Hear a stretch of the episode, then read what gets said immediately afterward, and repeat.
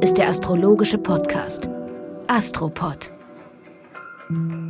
Damit man nicht in den Verwaltungszustand kommt, braucht es den Mond, weil der Mond symbolisiert das Gemüt. Und wenn das Gemüt lebendig ist und frisch und offen, dann bleibt man in Kontakt mit dem Leben. Herzlich willkommen zu einer Gemeinschaftsfolge, einer Kooperation sozusagen ganz im Zeichen des Wassermann-Zeitalters. Ihr hört dieses Gespräch nämlich sowohl bei Get Happy als auch im Astropod. Habt ihr vermutlich schon gemerkt. Heute an diesem Freitag ist Vollmond und ich finde, das ist eine ganz wunderbare Gelegenheit, unseren Nachbarn im Universum mal ein bisschen besser kennenzulernen. Der Mond. Es gibt unterschiedliche Behauptungen, wie groß er ist. Es schwankt zwischen einem Drittel und einem Viertel von unserem Planeten. Er hat eine unglaubliche Strahlekraft. Im Schnitt braucht er 29,5 Tage, um sich bei seinem Lauf um die Erde einmal um sich selbst zu drehen, also so lange wie der weibliche Zyklus. Hm, Zufall. Die Tage und Nächte dauern jeweils zwei Wochen und ich glaube, der Mann im Mond muss aus einem ganz besonderen Holz geschnitzt sein, denn Leben ist bei 130 Grad plus auf der Tages- und minus 160 Grad auf der Nachtseite kaum möglich.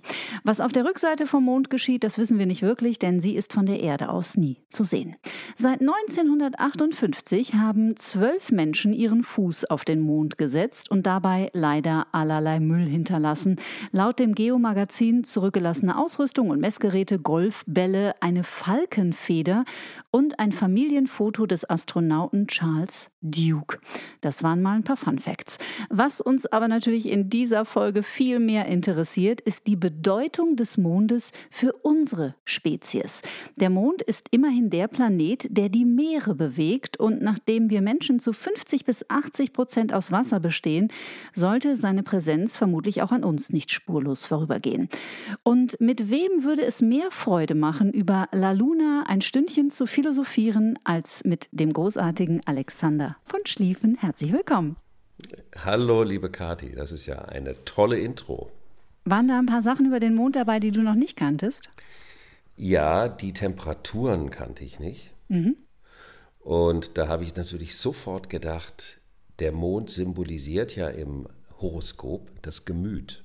Wir werden ja gleich äh, näher darauf eingehen.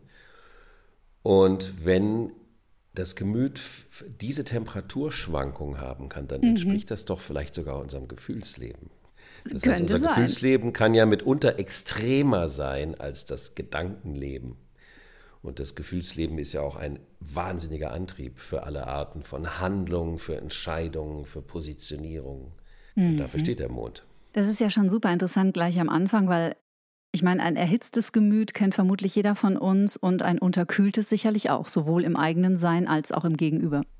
Ja, und vor allen Dingen, wenn man Menschen kennt, die sehr warm sein können, also sehr mhm. gefühlsintensiv, und wenn die dann abkühlen, das ist ein extremer Schock. Mhm. Und das ist vielleicht ein Kälte- und ein Hitzeschock zugleich für das Gegenüber. Die Ach, Distanz. wir sind schon mittendrin. Ja, wir sind natürlich mitten im Mond. This message comes from BOF sponsor eBay. You'll know real when you get it. It'll say eBay Authenticity Guarantee. And you'll feel it. Maybe it's a head turning handbag, a watch that says it all, jewelry that makes you look like the gem, or sneakers and streetwear so fresh every step feels fly.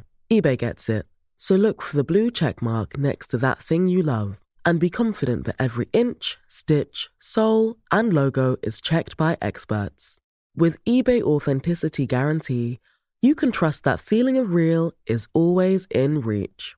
Ensure your next purchase is the real deal. Visit eBay.com for terms. Ist die deutsche Sprache die einzige, in der der Mond männlich ist? La Luna Ist ja eigentlich ein weiblicher Artikel. Ja, äh, La Lune, La Luna, ähm, es ist, glaube ich, nur in der deutschen Sprache. Und da ist ja die Erde, die Sonne und der Mond. Und mhm. in den anderen Sprachen ist die Sonne männlich und der Mond weiblich. was im Sinne der astrologischen Deutung auch dem entspricht, weil in der astrologischen Deutung die Sonne das Väterliche, also das Männliche, mhm. Prinzip symbolisiert, den männlichen Archetypus, um es mit unserem Freund C.G. Jung zu halten. Und der Mond symbolisiert den mütterlichen Archetyp, also den Teil der Weiblichkeit, der die Mütterlichkeit ausmacht, das Fürsorgegebende, das Pflegende, das Wärmende, das Lebensspendende. Ich erinnere mich aus der Schulzeit daran, dass auch im Shakespeare-Englisch, also heute sagt man ja einfach the und so, aber Shakespeare schon hat gesagt, uh, the sun und he und the moon she. Der war vielleicht Astrologe im Herzen. Der hat sich bestimmt mit den größeren Zusammenhängen auf jeden Fall beschäftigt, denn sonst hätte er solche großartigen Werke auch gar nicht schreiben mm. können. Und natürlich sagt es auch was über die deutsche Kultur aus, dass sie diese Artikelverdrehung hat. Nämlich? Naja, wenn man die Archetypen im Grunde ihres geschlechtsspezifischen Wesens nicht wertschätzt, wie steht es dann um die Archetypen im Bewusstsein der Menschen, die in dieser Kultur leben? Natürlich ist das, klingt das jetzt politisch inkorrekt, weil ich mich ja hier auf männlich und weiblich beziehe. Aber wenn wir von Sonne und Mond im Sinne der Archetypen sprechen, dann sind es eben männliche und weibliche Archetypen. Mhm. Aber es gibt in der Astrologie auch einen geschlechtsneutralen Archetypen, das ist der Merkur. Und der Uranus auch. Also da sind schon zwei dabei. Das ist in Ordnung. Okay, die sind praktisch die Metaebene. Die sind die Metaebene, genau. Wenn man sich nicht auf dieser geschlechtsspezifischen Ebene, die ja nun auch vorhanden ist und auch das Fühlen, das Verhalten und das Denken und wie auch immer mitbestimmen, äh, bei diesen beiden Archetypen äh, ist das außer Kraft gesetzt. Mhm. Jetzt bist du seit 30 Jahren mit Leib und Seele Astrologe. Wie findest du den Mond? Wie stehst du zu ihm? Ihr. ich stehe zu ihr hervorragend und ich bin, ich bin seit 31 Jahren, aber das ist nicht, nicht so schlimm, dieses eine Jahr. aber es ist doch noch mehr, weil ich mich ja in den zweiten lunaren Kreislauf mit der Astrologie bewege. Und das Schöne an dem Mondzyklus ist ja, dass er der eigentliche Lebenszyklus ist. Weil der Mondzyklus ja analog zum weiblichen Zyklus ist. Und in diesem Zyklus wird entschieden, ob Leben empfangen werden kann oder nicht. Also ist der Mondzyklus ein magischer Zyklus, weil das Geheimnis des Lebens in seinem Zyklus entschieden wird, ob es kommt oder ob es nicht kommt. Mhm. Und dann arbeitet man in der Astrologie mit der Analogie der Zyklen, also nicht der kausalen Beziehung, sondern der Gleichzeitigkeit, der Synchronizität, auch ein Begriff von unserem Freund C.G. Jung. Und Synchronizität bedeutet, dass, und Analogie bedeutet, dass der Saturn in Jahren so lange um Sonne und Erde braucht, wie der Mond in Tagen um die Erde. Also der Saturn braucht 28 bis 29 Jahre und der Mond braucht 28 bis 29 Tage. Mhm.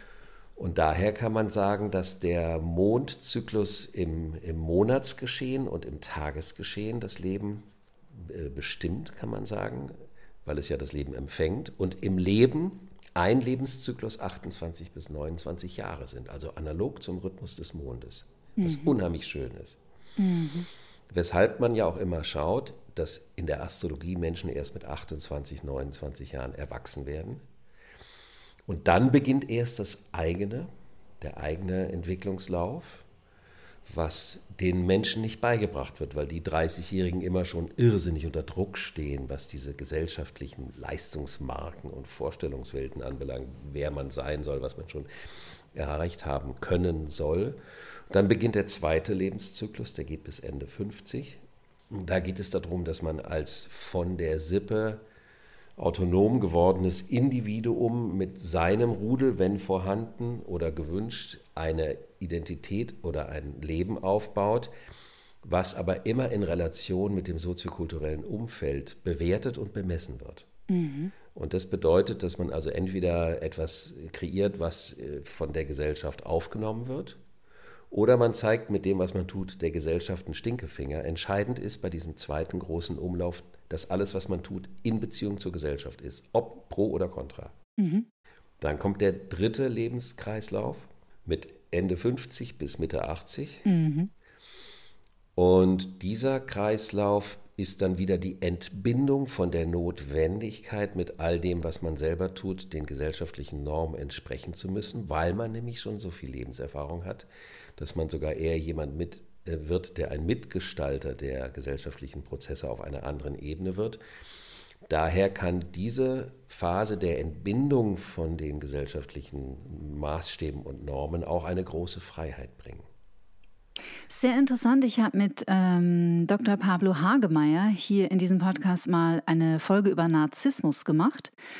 Und die Psychologie spricht von diesem Zyklus, von dem du gerade gesprochen hast, praktisch Ende 50 und ab da von einem gesunden Selbstentfaltungsnarzissmus. Also ich weiß jetzt nicht, ob das die richtige Formulierung ist, aber es geht eigentlich darum, dass es etwas Positives ist. Also dass man sich befreit hat von alten Konventionen und Erwartungen und praktisch anfängt, so aus sich heraus sein Potenzial zu entfalten und zu entwickeln. Und da gibt es dann tatsächlich eine Parallele. Da gibt es definitiv eine Parallele und jetzt würde ich sogar noch einen draufgeben. Und das Hau tue ich jetzt nicht. Nicht um über den Saturn zu erzählen, sondern um über den Saturn-Zyklus dann die Brücke zum Mond zu gerne. schlagen. Ganz relevant ist der Zeitpunkt Anfang 40. Also die Hälfte des zweiten Lebenskreises, die Mitte des zweiten Lebenskreises. Die nenne ich gerne die vorgezogene Midlife Crisis. Da schaut man mehr oder weniger 14 Jahre zurück in seinem Leben, seitdem man astrologisch gesehen, zyklisch gesehen erwachsen geworden ist und betrachtet das, was man geschaffen hat bis dahin. Und dann stellt sich die Frage, wie viel bin ich das, was da ist? Wie viel bin ich in dem, was ich bin oder vorgebe zu sein? Wie viel meines Lebens besteht aus der Erfüllung soziokultureller oder familiärer oder sonstiger Vorstellungsprogramme? Und daraus leitet sich ab eine neue Ausjustierung des Verhältnisses zwischen Verantwortung und Freiheit. Das heißt, es geht darum, dass man dann wirklich die Möglichkeit hat, als Individuationsprozess, was sehr viel mit dem Saturn zu tun hat, also das Werdende, nicht das Angelegte, sondern das Werdende und das Gewordene nachzujustieren und dadurch mehr zu sich selbst zu finden, zur positiven Eigenverantwortung und dann auch mehr Freiheit zu, in sein Leben zu bringen. Oder zu sagen, ich hatte genug Freiheit, ich möchte mehr Verantwortung. Und das Coole an diesem äh, Ding ist, dass wenn Menschen das machen und sich darauf einlassen, dass sie dann in dem dritten Siebtel, also in dem, in dem dritten Viertel, Entschuldigung, es sind sieben Jahre von 28 bis 35, dann von 35 bis 42 und dann von 42 bis 49. Dann geht ab 49 das los, dass plötzlich die Erfahrung wie eine Dividendenausschüttung da ist. Und man gewinnt an Souveränität durch Erfahrung. Und dann kann dieser Übergang in den dritten Lebenskreislauf mit Ende 50 ein absolut lebendiger und ein freiheitsbezogener sein. Jetzt ist es aber so, viele Leute, die in der Mitte des Lebens sind, also in dieser astrologischen Mitte des zweiten Lebenskreislaufs, was ja heute nicht mehr der biologischen Mitte entsprechen muss, die kriegen einen kurzen Rüttler und merken, oh shit, das ist mir alles zu eng und zu spießig, ich langweile mich zu Tode, ich kann den Alten nicht mehr sehen oder ich kann die Alte nicht mehr ertragen. Dann versucht man temporär oder partiell aus seinem Lebensgefüge auszubrechen, macht Yogakurse auf Ibiza und fängt ein Verhältnis mit der Yogalehrerin oder dem Yogalehrer an, je nachdem, wie man veranlagt ist. Und dann hat man das Gefühl, ganz radikal seine Freiheit machen zu können. Und das Krasse an diesen Situationen ist, dass die meistens zu extrem sind. Und nachdem dieser Ibiza-Sommer-Yoga-Urlaub vorbei ist, das Ganze nicht mehr in den Alltag integrierbar ist. Und dann trottet man wieder zurück, hat sich zwischenzeitlich die Haare grün gefärbt und führt sein altes Leben weiter. Um festzustellen, Das dass man heißt- am Ende doch nur man selbst ist. Oder aber, dass man den Mut nicht hatte, wirklich im Kern zu begreifen, warum man in den ersten 14 Jahren bestimmte Entscheidungen gefällt hat, die man lieber hätte rückgängig machen sollen mit 42, anstatt hängen zu bleiben und einen Extremausraster zu machen, so wie man so schön sagt, das Kind mit dem Bade auszuschütten. Und dann kehrt man zurück, miesepetrig, und dann kann, bleibt einem eigentlich nur noch übrig, nicht zum Gestalter, sondern zum Verwalter seiner Existenz zu werden. Und dann ist es so, dass mit 49 die ersten Zipperlein kommen und dann mit Ende 50 die chronisch werden und dann ab Ende 50 der Rest eigentlich nur noch eine Verwaltung eines Vertrocknungszustandes ist. Und so ist das, wie die Gesellschaft das auch sieht und so wie die jungen Menschen das von der Gesellschaft beigebracht bekommen. Also man muss sich praktisch auf den Vertrocknungszustand vorbereiten, die Lebendigkeit draußen lassen. Und dafür aber entspricht man den Normen. Und jetzt ist der große Bogen. Damit das alles nicht geschieht, dafür braucht es den Mond. Mhm, weil? den gleichen Rhythmus des großen Saturns in Jahren, des Mondes in Tagen, weil der Saturn die Form ist, die langsam sich gestaltet hat im Laufe der Zeit. Also das, was du über Jahre aufbaust, was du geschaffen hast. Und was natürlich, je mehr du geschaffen hast, desto mehr hast du, auch wenn du was zu verändern hast, auch was zu dekonstruieren und das kostet Kraft und Mut und so weiter. Aber damit man nicht in den Verwaltungszustand kommt, braucht es den Mond, weil der Mond symbolisiert das Gemüt. Und wenn das Gemüt lebendig ist und frisch und offen und ansprechbar und reagibel, dann bleibt man in Kontakt mit dem Leben. Mhm. Weil der Mond wird dem Zeichen Krebs zugeordnet. Und das Zeichen Krebs ist im Tierkreis ganz unten. Also wenn man sich den Tierkreis vorstellt, dass er ja auch ist, ein Kreis, oder wir würden sagen, es ist eine Kugel. Wenn man diese Kugel auf den Boden legt, dann gibt es einen Punkt, an dem die Kugel den Boden berührt. Und das ist das, was der Krebs symbolisiert, nämlich die Verwurzelung. Wie verwurzle ich mich mit dem Leben? Daher kann man sagen, dass die, Verwur die Wurzel ist gleichzeitig die Quelle. Das ist alles Mondthema, was ich jetzt mhm. erzähle. Und wenn wir mit dem Mond leben, dann bedeutet das, dass, die, dass wir in Beziehung zu unserer Wurzel stehen und manchmal müssen wir uns entwurzeln und neu verwurzeln. Das ist auch manchmal anstrengend aber dann fließt die Quelle des Lebens in unser Leben rein. Und das ist eine, die beste Prävention, um Mitte 40, Anfang Mitte 40 nicht aus einem äh, übertriebenen Bungee-artigen Rausspringen aus dem eigenen Leben, was dann Bungee-artig auch wieder zurück rein katapultiert mhm. wird und danach in die Vertrocknungsverwaltung zu übergehen, mit dem Mond in Beziehung zu stehen, mit der Möndin im Leben und in uns. Mhm. Und die Mönden, mit der Möndin im Leben in Beziehung zu stehen, bedeutet, in Beziehung zum Lebendigen im Leben zu sein. Also mit dem Wald, mit den Blüten, mit den Bäumen, mit dem Wasser, mit den Tieren, mit den wunderbaren Hunden, mit den offenen Kinderaugen, die einen fragend angucken und strahlen und die man so schnell begeistern kann. Mhm. Und dieses sogenannte Kindliche im erwachsenen Menschen ist auch die Möndin in uns. Mhm. Das Reagieren können auf den Augenblick und das ist der ganz, ganz große Unterschied zu der Vorstellung. Wir leben ja oder kommen aus dieser PR-Gesellschaft, aus dieser Marketinggesellschaft von 82 bis 2020, in der natürlich auch im Sinne der Absetzbarkeit der Produktion, aus der Produktion kommenden Produkte die Werbung und die Vorstellungsbilder unfassbar dominant waren. Und wir bombardiert wurden mental mit Vorstellungsbildern, damit wir in einem bestimmten Konsumfluss bleiben. Und dann wird uns eine Empfindung an das Produkt suggeriert, also ein Mond wird an das Produkt angeheftet. Also hervorragend gibt es das bei Autowerbung, wo man dann eine Bewegung durch den Wald. Ja, mit Alkohol und Tabak das gleiche, ne? Das ist das sogenannte Assoziationsgedächtnis, da steht das Gehirn drauf. Also wir erschaffen im Grunde genommen eine Idee einer Emotion, indem wir etwas verknüpfen mit einem Bild, das uns wiederum ein gutes Gefühl vermitteln soll. Aber es hat natürlich mit der Realität überhaupt nichts zu tun. Ja, nicht nur mit der Realität, es hat vor allem mit dem Fühlen nichts ja, zu tun. Genau. Es ist ein es ist eine vorgestellte Gefühlskonserve, die uns wie ein Gefühlskondom übergezogen wird, mhm. damit wir auch nicht mehr wirklich fühlen, weil die Hauptsache ist, dass wir versuchen, diesem Bild zu entsprechen. Mhm. Und die Vorstellung und das Empfinden sind zwei völlig unterschiedliche Dinge.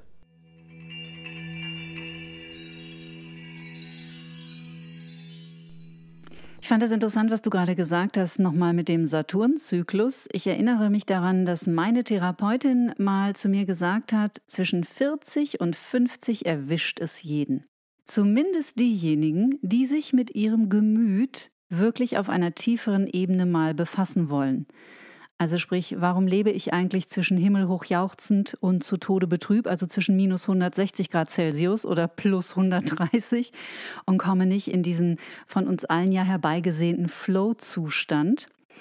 Und das würde sich mit diesem astrologischen Zyklus ja decken. Ich wäre natürlich als äh, Zyklenfetischist ein bisschen spießig und würde sagen, es ist nicht zwischen 40 und 50, sondern zwischen 42 und 49. und wer per Anhalter durch die Galaxis gesehen oder gelesen hat, weiß, 42 ist die Antwort auf alle Fragen. Wusstest du das? Das wusste ich nicht, weil ich es ja prinzipiell mit den Zahlen nicht so habe, aber außer wenn sie zyklisch gemeint sind. Aber das ist auf jeden Fall möglich. Sehr spannend. Also das sowieso. auf jeden Fall. Wenn du den Mond charakterisieren würdest, wie wäre der? Der astrologische Mond ist das Gemüt.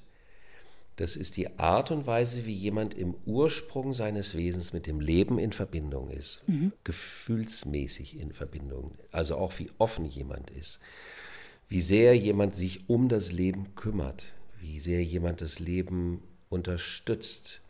Der Mond steht auch für die Nahrung. Mhm. Also die Nahrung heißt, ich besorge etwas, wovon wir leben können.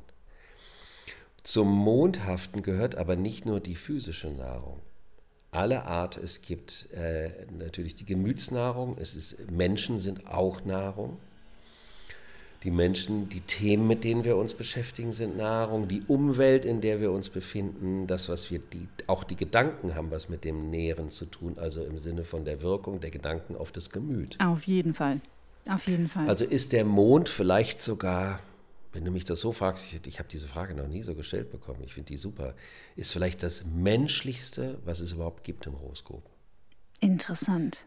Nicht nur das menschlichste, sondern das äh, kreatürlichste. Also das Wesenhafteste, also weil das ja die Verbindung zu allem Leben mhm. symbolisiert. Also auch mit dem Tier. Und du weißt ja selber, wie das ist, dass man auch zu Tieren eine Tiefe, äh, und Tiere haben, also unterschiedlich, aber haben auch Emotionalität, haben Reaktionsfähigkeiten, haben ein gewisses Bewusstsein von Verbundenheit. Und ähm, da ist der Mond eine große Stärke, durch diese Verbundenheit auch in kalten Zeiten, in emotional kalten Zeiten, trotzdem eine Wärme ausstrahlen zu können für die Menschen, die um einen sind oder die das brauchen. Mhm. Im ähm, geschlechtsspezifisch archetypischen Sinne symbolisiert der Mond das Mütterliche. Weil die Mutter ist die Person, die A, aufgrund vielleicht ihrer Verhandlungen mit dem Klapperstorch während des Zykluses, zumindest in Absprache mit dem Klapperstorch, darüber entscheidet, wann das Leben in sie eintauchen kann. Mhm.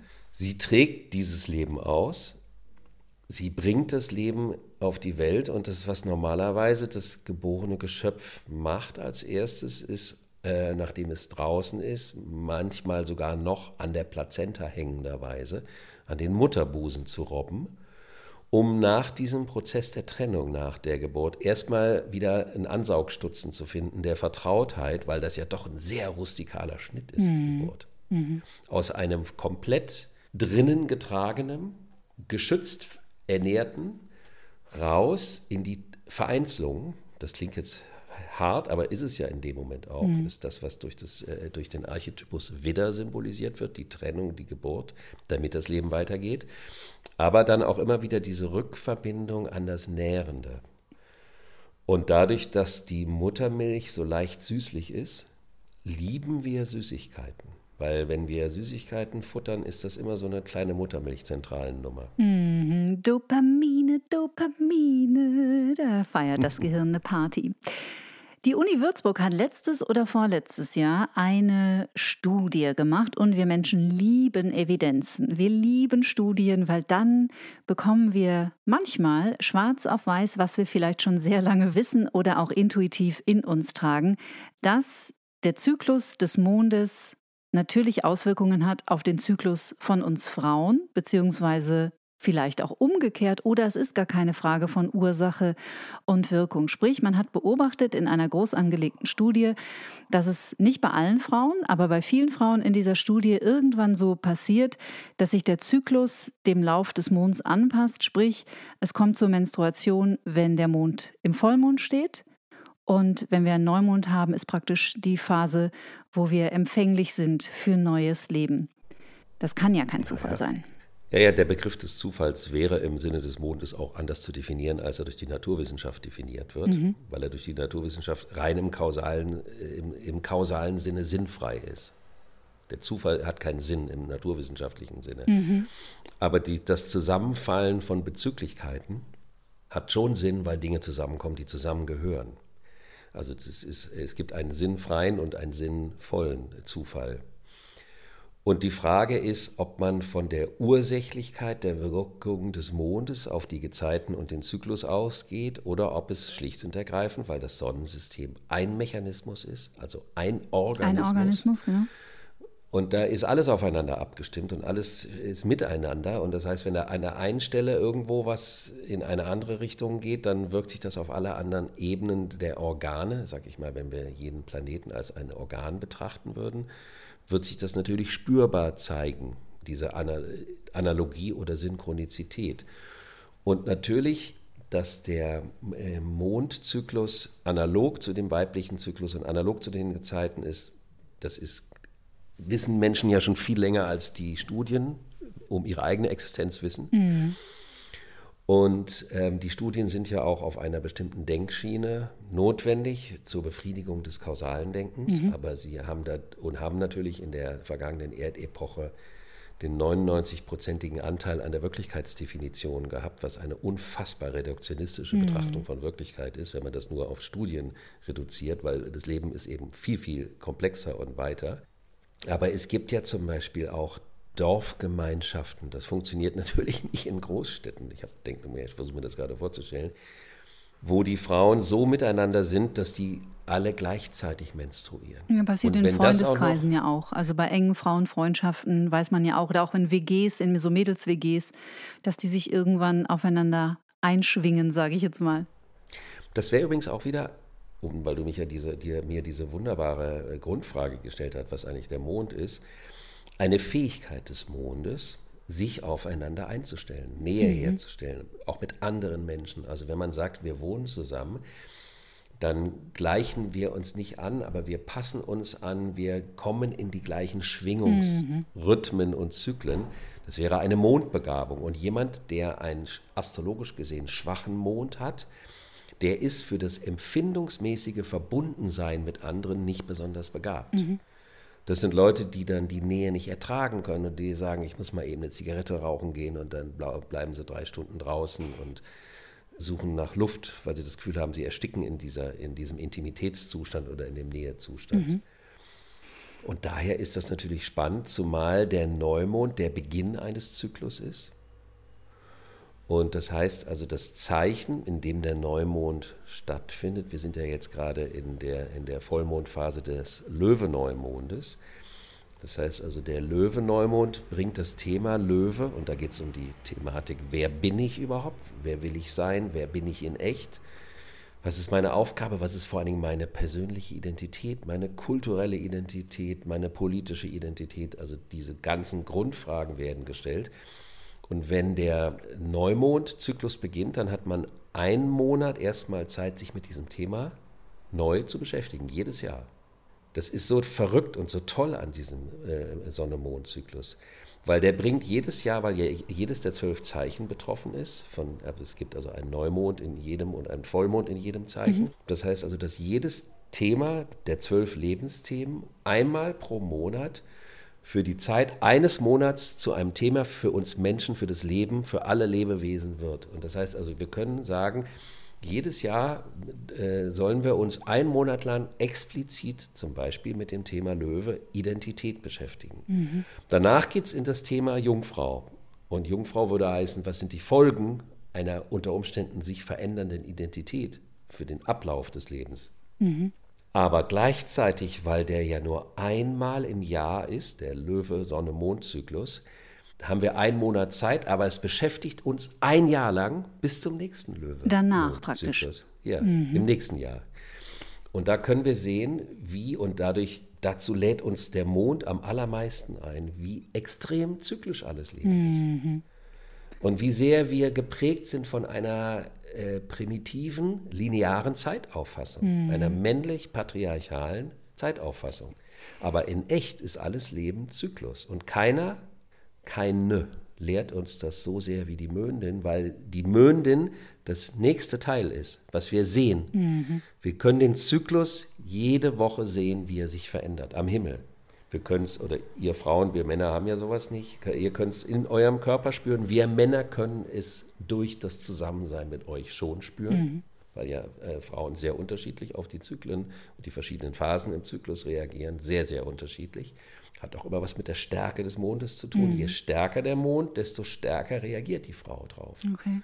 Und da können wir sagen, jedes Zeitmaß, in dem wir leben, wird durch einen planetarischen Zyklus, durch eine planetarische Bewegung. Mhm. Also die, der Tag ist die Drehung der Erde, der Monat ist die Drehung des Mondes um die Erde, die Woche ist eine Vierteilung der Bewegung.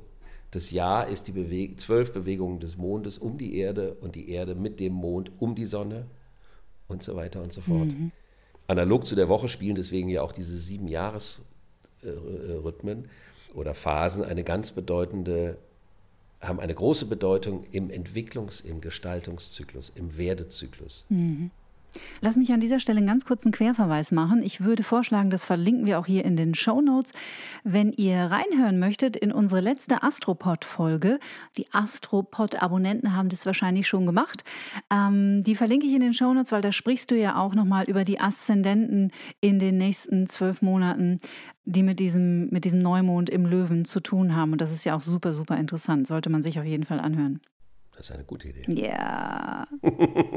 ich würde gerne nochmal nachfragen in, dieser, in diese Thematik Ursache und Wirkung.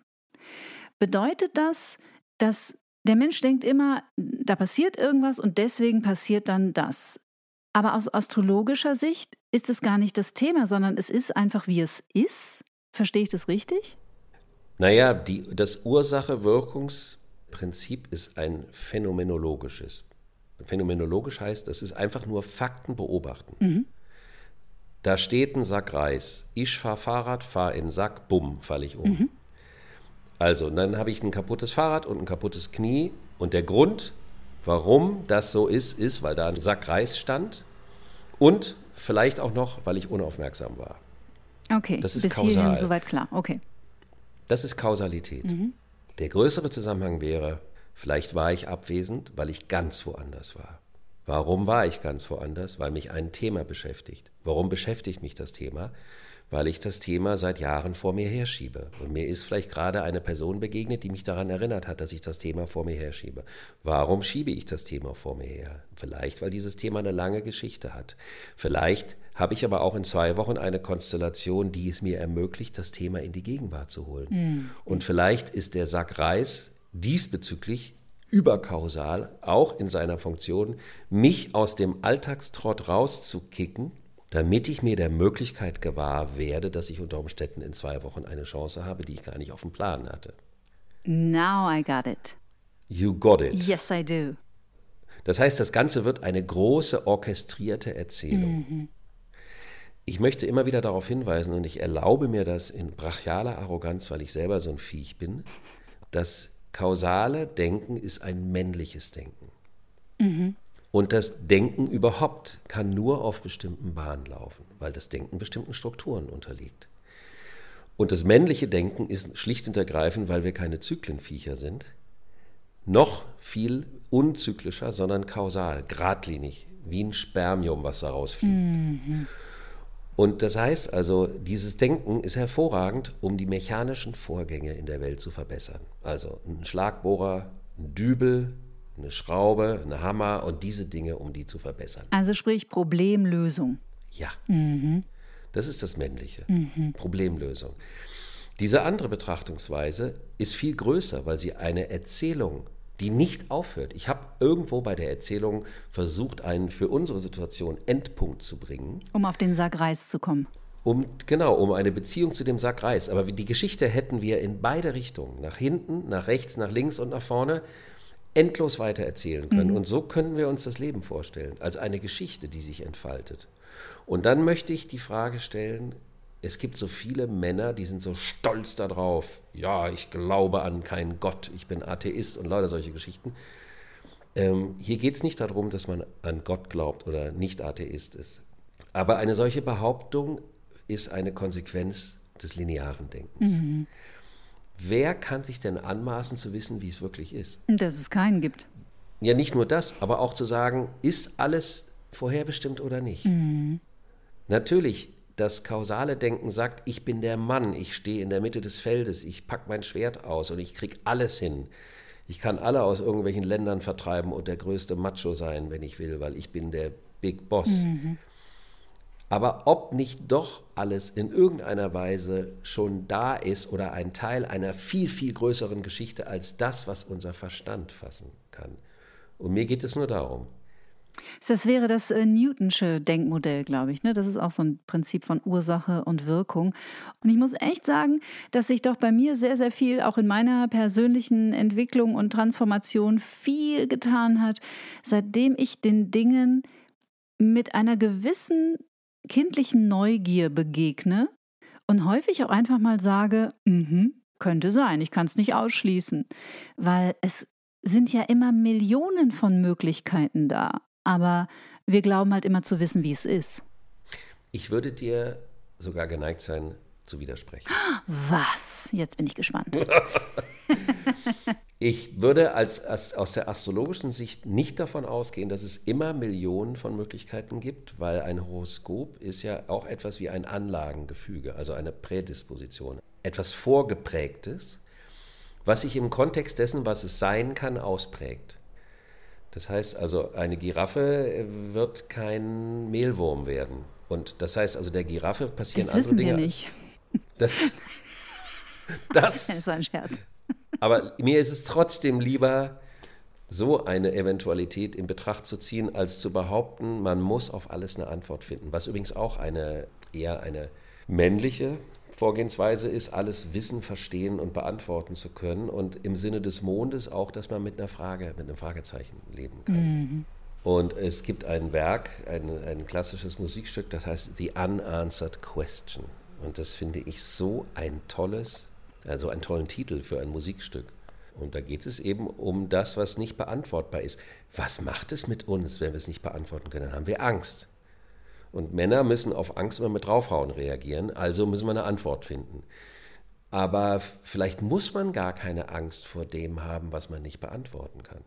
Und diese Geschichte mit dem Sack, wenn ich da an einer bestimmten Stelle von außen betrachtet nochmal weitergehen kann, wenn wir sagen, dass diese Geschichte immer weitergeht, das heißt, mit jeder neuen Erfahrung eröffnet sich nach hinten auch eine Erkenntnis. Das heißt, jede neue Erfahrung kann einen alten Zusammenhang in die Sichtbarkeit bringen. Das heißt also, die Geschichte geht nach vorne und nach hinten gleichzeitig. Das heißt, wo wissen wir denn, wo das Ende dieser Geschichte ist? Das heißt also, der, der kleine Reissack, der wird irgendwann so klein, er hat eine große Bedeutung, aber er verliert die Rolle einer Ursache. Er wird zu einem Symbol. Und wenn wir die Ursache mit dem Symbol eintauschen, dann haben wir eine ganz andere Betrachtungsweise. Und wie gesagt, ich muss das immer wieder erwähnen, mir geht es gar nicht darum, die naturwissenschaftliche Sichtweise zu denunzieren oder zu kritisieren. Im Gegenteil, sie hat nur zu viel Anteil an der Wirklichkeitsdeutung in der Gesellschaft gehabt. Und wenn man sagt, die ist für bestimmte Dinge da, dot com, dann ist es gut. Mhm. Aber es gibt Dinge, die sich damit schlicht und ergreifend mit einem Bohrer und einem Schraubenzieher kann man eben nicht alle Sinnzusammenhänge entdecken. Und mhm. dann, und es geht um die Komplexität des Vorgehens, um die Komplexität der Annäherung an das, was wir Wirklichkeit nennen. Ich habe die ganze Zeit überlegt, wie ich vom Sack Reis wieder auf den Mond komme. Und jetzt weiß ich es, aufgrund deiner letzten Antwort nämlich. Kann man sich denn naturwissenschaftlich überhaupt erklären, warum sich die Meere den Mondzyklen annähern? Also wie der Mond im Zusammenhang steht mit diesen Wahnsinnswassermassen. Wir nehmen das immer so als selbstverständlich hin, aber das ist natürlich alles andere als selbstverständlich. Das ist ein wahnsinniges Wunder, finde ich.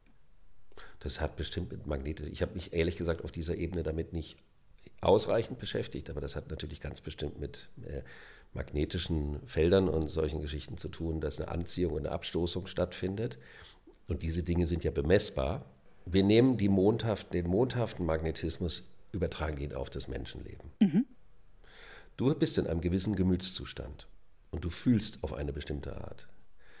Nehmen wir mal an, du bist fröhlich, du bist gut drauf, die Sonne scheint, du hast schöne Blumen, schöne Dinge um dich. Du gehst raus und du hast einen Magnetismus, du hast eine Offenheit und du ziehst etwas an, du ziehst auch Offenheit an.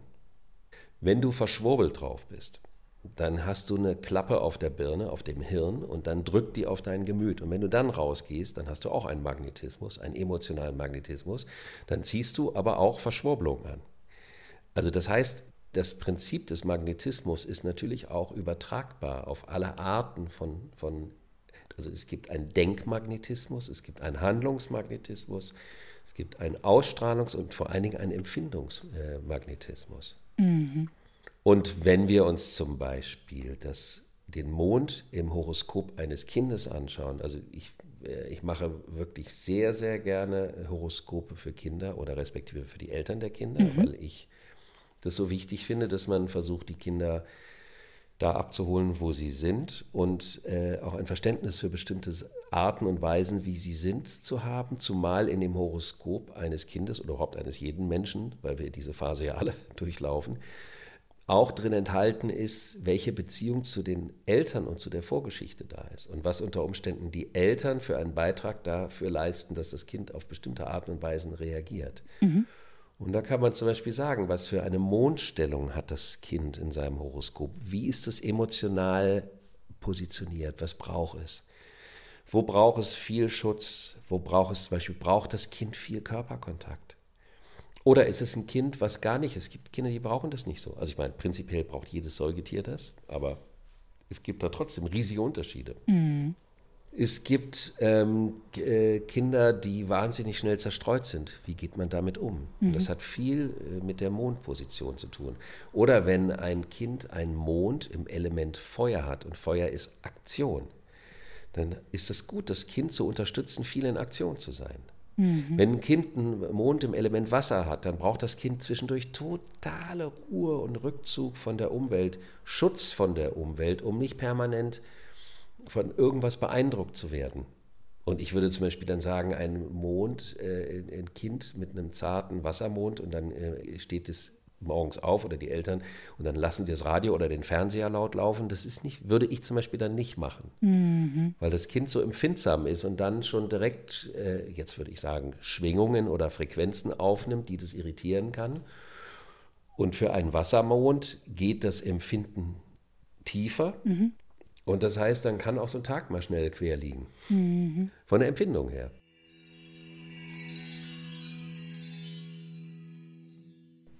Und wenn man jetzt für sein Horoskop rausfindet, ich könnte mir vorstellen, viele der Menschen, die uns auch in dieser Folge zuhören, haben auch einen wunderbaren Zugang zur Astrologie und wir haben ja von dir auch in den letzten Jahren viel, viel Tolles darüber gelernt.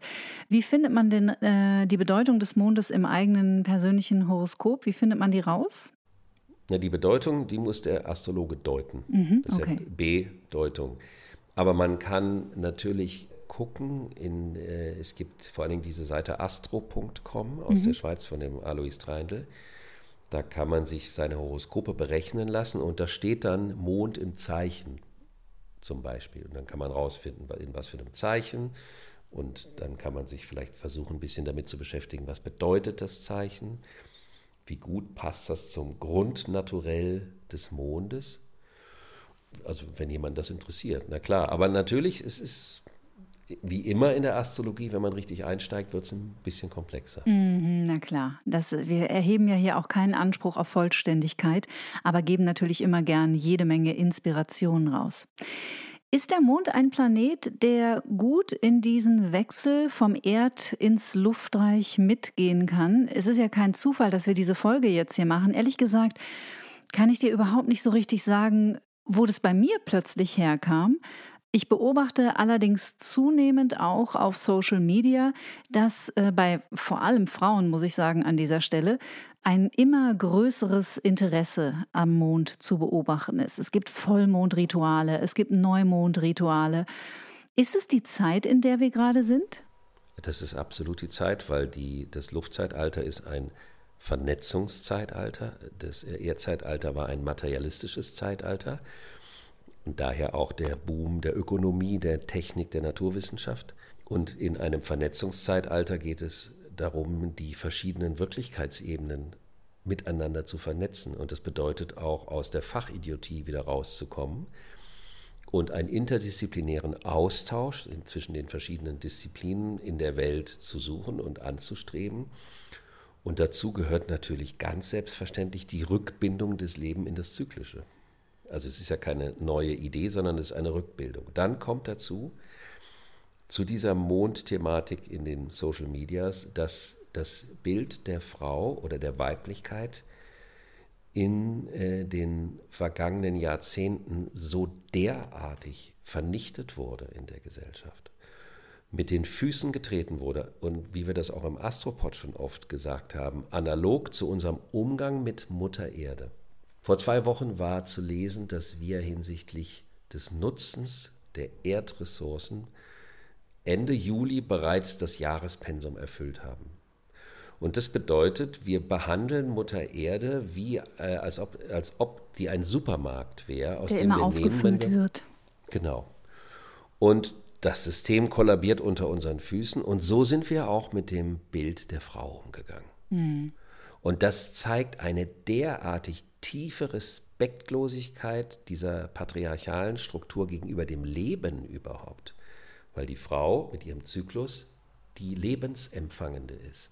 Und wenn wir die Lebensempfangende, die Mutter Erde, also die Frau als Mutter, als Bestandteil des Zeichens Stier und der Erde, wenn wir das verachten, dann haben wir überhaupt gar keinen Respekt vor dem Leben.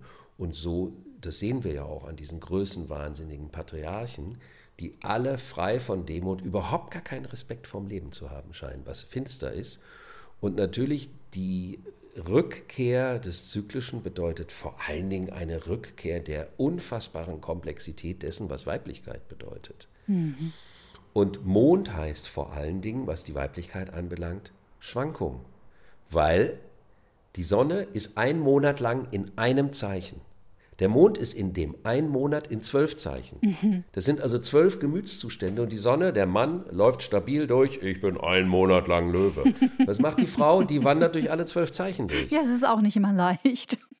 Ich sage ja auch gar nicht, dass es leicht ist, aber es ist der große Unterschied. Ja, ich und das heißt schon. also, dass jede Phase des Mondes eine andere Qualität hat und das bedeutet vor allen Dingen Schwankung. Mhm. Und in diesem Barbie-Puppen-Botox-Zeitalter musste eine Frau immer gleich aussehen und immer in die gleiche Hose passen, am besten Kleidergröße 27 bis 16, damit sie als Frau irgendwie ansehnbar, kontrollierbar ist. Aber dass das dazugehört, dass man mal sich ein bisschen mehr, ein bisschen weniger, dass man sich ein bisschen stärker, ein bisschen schwächer fühlt, das hat was mit der Empfänglichkeit zu tun, mhm. für die der Mond steht. Der Mond steht ja für die biologische und auch die seelische Empfänglichkeit. Und Empfänglichkeit bedeutet nicht nur ein Prinzip einen Monat lang durchzurödeln, sondern wenn ich alle zwölf Phasen in einem Monat durchempfinde, bin ich auch für alle zwölf empfänglich, also mhm. auch offen. Du siehst, das ist ein einziges Plädoyer für die Möndin. Ja, ich liebe das, wenn du darüber sprichst, weil es einfach so spürbar ist, dass es dir echt ein Anliegen ist und da bist du wirklich ein wahrer Feminist, finde ich. Also ich höre dir da sehr gerne zu ich vertrete ja auch die Ansicht, dass wenn jetzt immer nur die Frauen untereinander sich gegenseitig stärken ja. und die, die Männer nichts dazu sagen. Ich finde das gerade wichtig und ich finde, dass es so unglaublich wichtig ist, dass wir auch Selbstkritik üben. Und wenn Männer Männern diesbezüglich Ansagen machen, ist das, finde ich, sehr, sehr angemessen. Ja, und sexy ist es übrigens auch, darf ich mal auch sagen an dieser Stelle. Also Männer, traut euch, da viel mehr zuzusagen. Wie stehst denn du aus astrologischer Sicht zu so Sachen wie Mondkalendern? Also sprich, die Haare schneiden, an den Mondzyklus anpassen, im Garten ernten oder säen im Zusammenhang mit dem Mondzyklus. Beschäftigst du dich mit solchen Dingen? Ich werde die Frage anders beantworten. Ich mhm. ich habe äh, manchmal auch Leute aus der Landwirtschaft, die zu mir kommen. Die kennen sich richtig gut aus damit, ne? Genau. Und der sagte, der eine zu mir, das ist schon viele Jahre her, für mich ist der Kosmos so offen wie ein Scheunentor. Und für ihn, er sagt, es ist komplett selbstverständlich, dass die ganzen Saatvorgänge und das, was er mit, dem, mit, dem, mit der Erde und mit der Natur macht, dass das mit dem Mondzyklus synchron ist. Er sagt, das ist ja das Leben, das ist die Natur. Mhm. Das ist die Verbundenheit. Der Geist trennt, das Gemüt verbindet. Ich finde das so wahnsinnig spannend. Ähm, ich habe darüber auch in meiner Schamanismus-Folge bei Get Happy mit dem Martin Berghammer gesprochen dass wir, jetzt lebe ich genau wie du in einer Großstadt und wir haben ja so auch, es gibt ja schon auch so eine Art, ich sage es mal, urbane, spirituelle, leichte Arroganz. Und wir haben immer so das Gefühl, diesen ganzen großen spirituellen Überblick, den haben wir, weil wir beschäftigen uns ja mit nichts anderem den ganzen Tag oder zumindest ziemlich viel. Und dann macht es mich doch ab und zu immer wieder demütig, wenn ich Geschichten höre von denen, die zum Beispiel ihre Existenz an die Natur gekoppelt haben, dass die diese Dinge, die ich erstmal erlesen und erlernen muss, dass es für die etwas ganz Selbstverständliches ist, weil die der Natur viel näher sind als wir Stadtneurotiker. Also da hast du natürlich vollkommen recht, zumal das Spirituelle oder die Mystik ist keine mentale Angelegenheit. Ja, genau. Das Problem ist, dass sie das oft gemacht wird. Also das Problem ist, dass Menschen, die Schwierigkeiten haben, sich mit ihrem Mond auf das Leben einzulassen, die mentalisieren die Spiritualität und dann wird es eine kognitive Geschichte und dann macht man das nur im Kopf, aber das entspricht dem Wesen des Mystischen überhaupt nicht, weil das Mystische wird dem Zeichen Fische zugeordnet und das ist ein Wasserzeichen. Das ist eine Empfindungsgeschichte, also ob du das fühlst. Das heißt also, die Verbindung, die, dass die empfundene Verbundenheit zur Natur ist viel mystischer als irgendein Wissen über Mystik im Kopf. Und daher ist es auch was Natürliches, weil es ja ein Teil des Tierkreises ist, der ja den Archetypus, die verschiedenen Archetypen des Lebens nur abbildet.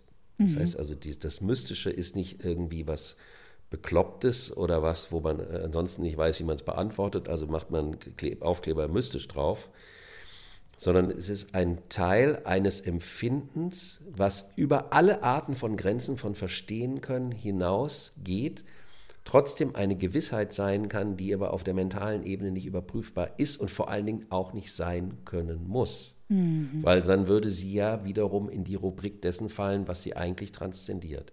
Das war jetzt ein ganz einfacher Satz. Ihr dürft nochmal zurückspulen, auch an dieser Stelle. Ich sage das bei Alexander immer gerne dazu, weil da steckt einfach sehr, sehr viel mehr drin, als äh, man vielleicht versäumen möchte. Und das wollen wir natürlich auf keinen Fall.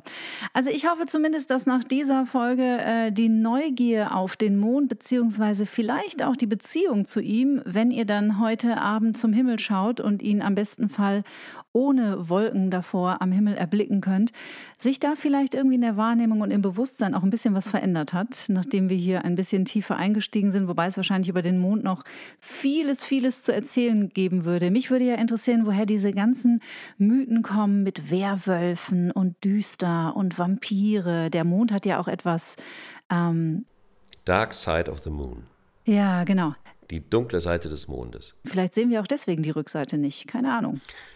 Naja, das Interessante ist ja, du hast vorhin am Anfang gesagt, der, der, der so hell ist und so strahlend, der strahlt ja nicht wirklich, der reflektiert ja nur. Mhm. Und das heißt, tagsüber ist das Sonnenlicht so hell, dass der Mond blass ist, wenn man ihn am Himmel sieht. Wenn man ihn überhaupt am Himmel sieht, ist er blass. Das heißt, wenn man den Mond, symbolisch gesehen, das Gemüt, voll sehen kann, dann ist es ansonsten dunkel, schwarz wie die Nacht. Das heißt, bei Dunkelheit ist der Mond am besten zu sehen. Und das ist der Aspekt, die Dunkelheit der Seele, die unbewussten Anteile der Seele, die Schattenanteile der Seele, die unsicheren Anteile der Seele, die äh, ängstlichen Anteile der Seele. Und das sind die. Werwölfe, das sind die Monster, das sind die Gespenster. Das ist ja auch zum Beispiel etwas mit Kindern. Kinder wissen darum, wenn man mit Kindern Gespenst spielt oder wer hat Angst vom, irgendwas. Das kennen die schon in sich, das ist ein Archetypus des Lebens. Das Dunkle und die Furcht vor dem, was man nicht sehen kann. Denn im Dunkeln kannst du nicht sehen, wer kommt denn da um die Ecke. Also ganz pragmatisch, also aus dem ganz praktischen. Gleichzeitig ist aber das Gemüt besonders stark in der Nacht. Das heißt, es ist kein Licht da, aber der Mond leuchtet. Man fühlt viel, aber man sieht nichts, man weiß nichts. Mhm. Dann kommt der Werwolf. Au. Deswegen hast du so ein Akinji. Ja. Es war eine ganz bezaubernde Geschichte noch zum Schluss. Vielen Dank. Das fand ich sehr wichtig jetzt tatsächlich, was du noch gesagt hast, mit den dunklen Anteilen der Seele und auch ein schönes Bild. Es war mir eine große Freude wie immer mit dir. Am 9. September kommt der Astropod zurück nach der Sommerpause. Und mit Get Happy geht es nächsten Freitag weiter und dann mit einem Thema, das dich, lieber Alexander, ganz besonders freuen wird. Was glaubst du, was es ist? Die Stimme hast du schon? Die Stimme habe ich schon. Ich spreche mit Dr. Manuel Burzler über die Epigenetik. Oh, wie toll, wie aufregend. Sehr, sehr aufregend, sehr aufregend. Also Epigenetik ist ein Wort, das irgendwie seit geraumer Zeit in aller Munde ist. Was genauso richtig eigentlich sich dahinter verbirgt, das weiß dann am Ende dann doch keiner, stelle ich fest. Und es gibt viel zu erfahren und viel zu staunen über die Epigenetik, über transgenerationale Traumata. Und Manuel ist ein super Typ, ganz junger Arzt hier aus München. Und es ist ein schönes Gespräch geworden. Und das hört ihr bei Get Happy nächsten Freitag. Ich danke dir, lieber Alexander. Da kann man auch noch eine kleine Mondschnupsel dranhängen. Oh ja, hau raus. Weil in der Geschichte der Empfindung natürlich auch Empfindungsvererbungen da sind. Also zum Beispiel das Thema, gerade bei Nacht, eine bestimmte Angst zu haben, ist eine geerbte Geschichte oft, die wir über Generationen geerbt haben, die wir gar nicht selber erlebt haben müssen, die aber in unserem, jetzt würde ich in diesem Sinne, epigenetischen Anteil des Gemüts vorhanden ist. Siehst du, es gibt keine Zufälle. Auf jeden Fall. Habt noch einen schönen August. Wir danken euch von Herzen fürs Zuhören, ihr lieben Menschen, dass ihr diesen Podcast teilt und dass ihr uns begleitet auf dieser spannenden Reise, die sich Leben nennt. Und vielleicht noch ein kleiner Kommentar zum Schluss. Was wir vom Mond lernen können, sind sicherlich die unterschiedlichen Phasen. Und wir dürfen nicht vergessen, dass jede einzelne Phase, sei sie auch noch so anstrengend, häufig in einem größeren Kontext einfach ihre Berechtigung und vor allem ihren tieferen Sinn hat. In diesem Sinne, bleibt gesund, bleibt zuversichtlich und natürlich stets neugierig. Alles Liebe. Tschüss.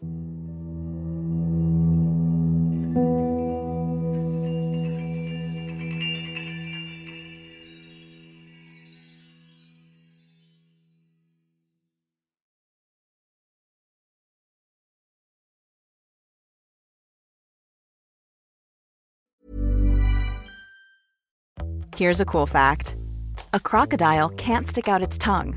Another cool fact you can get short term health insurance for a month or just under a year in some states.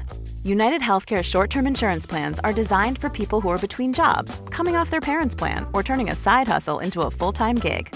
Underwritten by Golden Rule Insurance Company, they offer flexible, budget friendly coverage with access to a nationwide network of doctors and hospitals. Get more cool facts about United Healthcare short term plans at uh1.com.